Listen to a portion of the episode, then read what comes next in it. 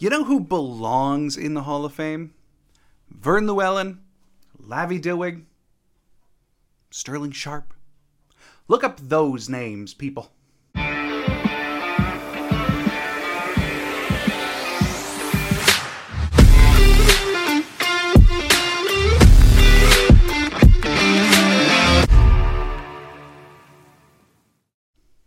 What's up, everybody? Welcome to another episode of Lombardi Time Brews. Yes, today is a Monday. We're still waiting on news from Aaron Rodgers. I'm still waiting for 400 subs on YouTube.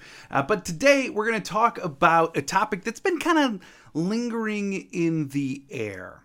Um, you know, this is a topic that came about when the Hall of Fame induction class happened a couple weeks ago, and then people all of a sudden turned the page and looked at who could be in next year. And a lot of Packer fans said Jordy Nelson. He's finally eligible.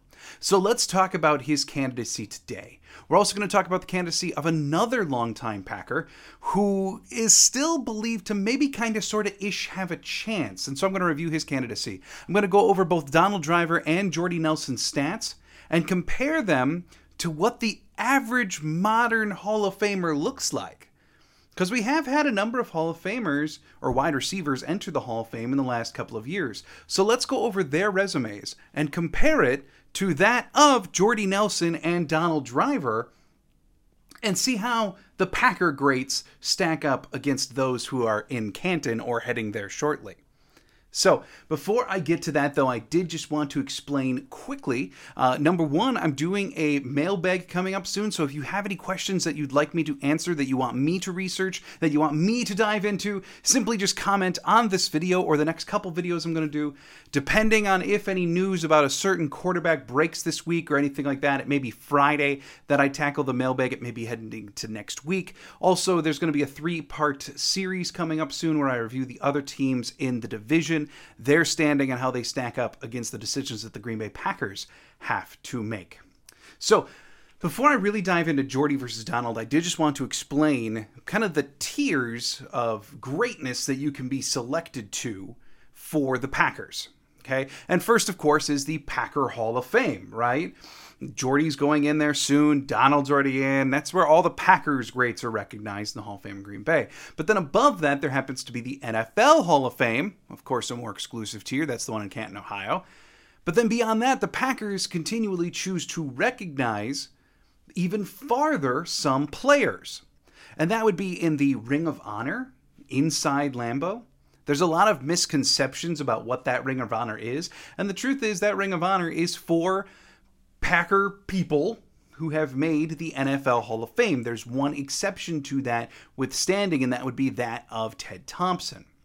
So it's it's mainly for people who have made the NFL Hall of Fame, people who uh, spent the majority of their careers in Green Bay or are easily identifiable as Packers. For the vast majority of Packers in the NFL Hall of Fame, it's you just think of them as Packers, right? Brett Favre. We may not want to think of him as a Packer anymore for a lot of fans, but like, hey, he's there. But there's there's Brett Favre. There will be Aaron Rodgers, no matter what happens over the final twilight of his career.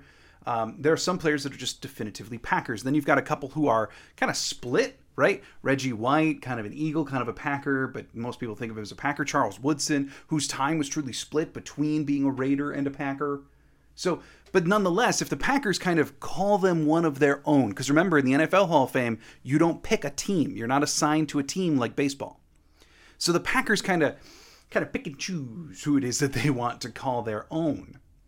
And so then they put them in the Ring of Honor in Lambeau. And then, of course, there's one step beyond that, and that would be the Packers electing to retire a number. And that is truly, in Packer history, the top, the absolute most highest thing you can possibly achieve is getting your number retired by the Green Bay Packers, of which there's five numbers, soon to be six, that have true standing as officially retired numbers. Of course, that's number three for Tony Canadeo, number four for Brett Favre, 14 for Don Hutson, 15 for Bart Starr, 66 for Ray Nitschke, I'm sorry, I counted wrong, 92 for Reggie White, and what soon will be the seventh 12 for Aaron Rodgers, who's unequivocally going to be getting his number retired. Beyond that, though, there are two numbers that are unofficially retired. One would be number five for Paul Hornung, since he retired. And there's there's a lot of interesting history here that you can read on Packers.com about the fact that it was going to get retired and then it didn't. And Vince Lombardi was very involved in this, like he wanted to get it retired for Hornung, and it just never happened. And it got complicated because of his gambling suspension, and so nonetheless, the Packers have not handed it out for a regular season game ever since. It's basically this tabooed, you know, not taboo, but it's this. It's an unofficial honor for Paul Hornung, and then of course number one, uh, number one being there for Curly Vince. It's no one's ever really defined it, but a lot of people believe number one to be unofficially retired. It's untouchable, considered that way to honor Curly and Vince in some kind of pseudo unofficial type way. I don't know exactly. So let's move on. Let's look at Jordy Nelson and Donald Driver. Do they have a legitimate chance? Of course, they're Packer Hall of Famers. These people are beloved. They ran the softball game. like they, these are Wisconsin people, right? But do they belong in Canton? First, let's review the candidacy of Jordy Nelson. Here are his stats. He played for 11 seasons in the NFL, racked up 613 receptions, 8,587 yards, and 72 touchdowns. Now, beyond the stats, what were the accolades of his career? Well, he did win Super Bowl 45. Yes, he did. He was the NFL Comeback Player of the Year in 2016, one of the NFL's major awards. He was a one time All Pro, one time Pro Bowler, and one time receiving touchdown leader. Now, for the purposes of my stat collections here, please know that I did include in in in these totals of guys, whether you were first team All Pro or second team All Pro, you were an All Pro. If you were named to a Pro Bowl starter versus a Pro Bowl alternate, whatever, I gave you the Pro Bowl. Nonetheless, here we go. Jordy Nelson, one time All Pro, one time Pro Bowl. Which, looking back, I was kind of surprised by. I kind of like, I don't know. I was younger. I just thought he made more. Turns out he didn't. Moving on to Donald Driver. Now, Donald Driver had 14 seasons, all in Green Bay, 743 catches, 10,137 yards, 61 touchdowns. He also a one time Super Bowl champion for Super Bowl 45, a four time Pro Bowler. Now, interesting note if you go research Donald Driver for yourself, you're going to see that Wikipedia lists him as a five time Pro Bowler. Everywhere else that I could find, like, just said four time. I'm not sure so either way, Donald Driver, four or five time Pro Bowler, you're going to see shortly how that stacks up against other receivers. It's not great for the Green Bay greats. Okay. Now, here's what I'm going to say Jordy Nelson, Donald Driver, unequivocally great players. But when you see the types of players that are being inducted into Canton and played the same position in approximately the same time frame, suddenly you kind of take a step back and go, they were great for us. Maybe not great in the all time pantheon of wide receivers.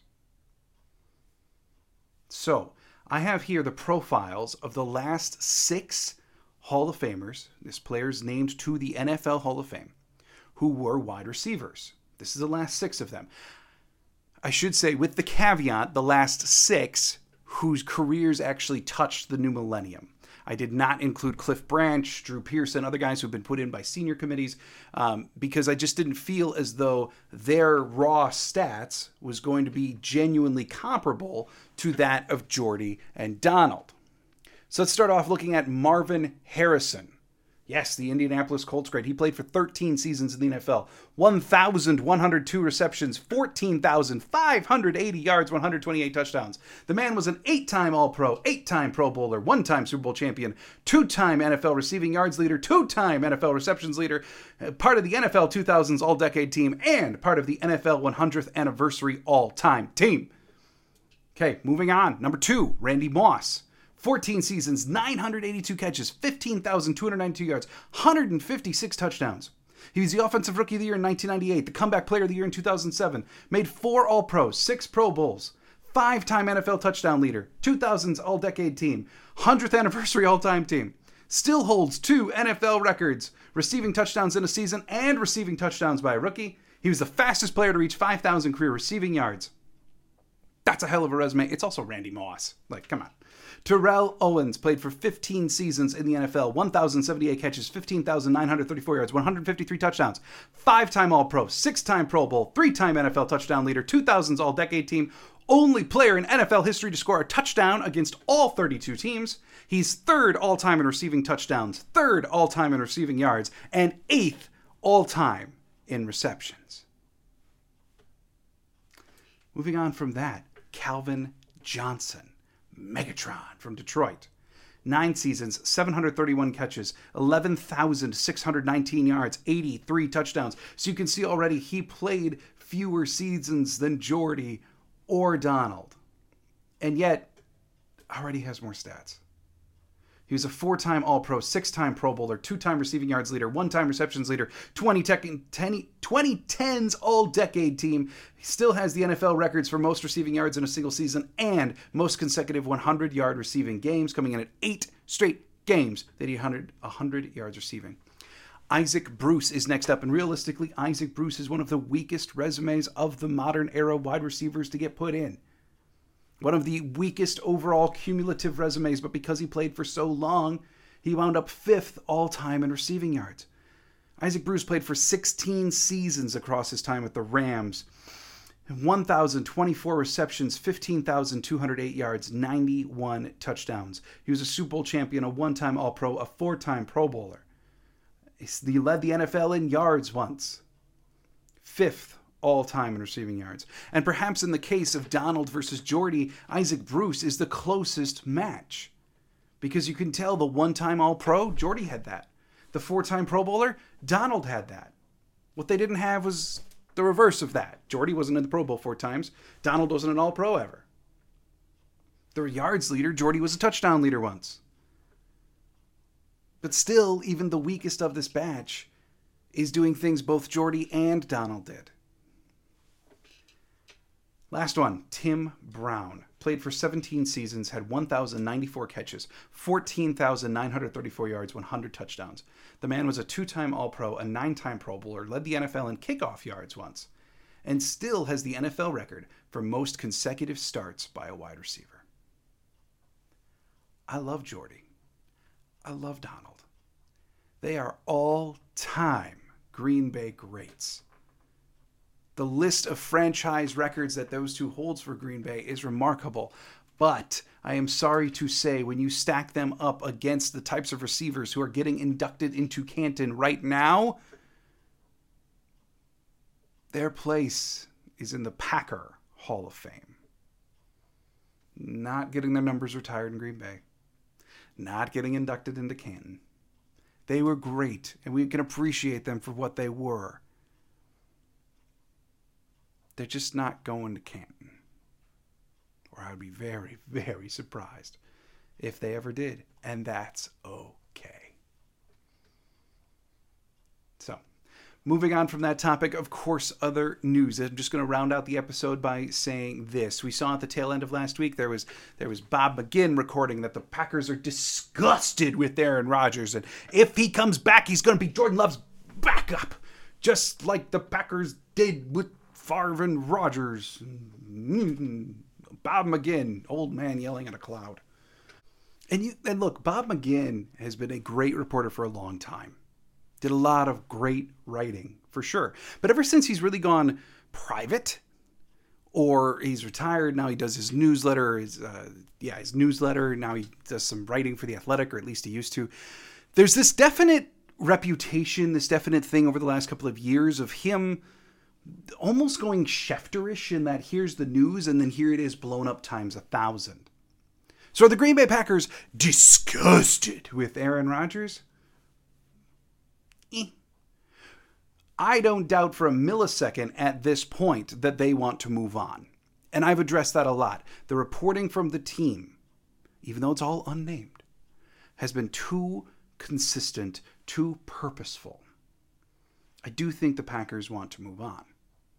Whether or not they should, you can argue about all day. I think they want to.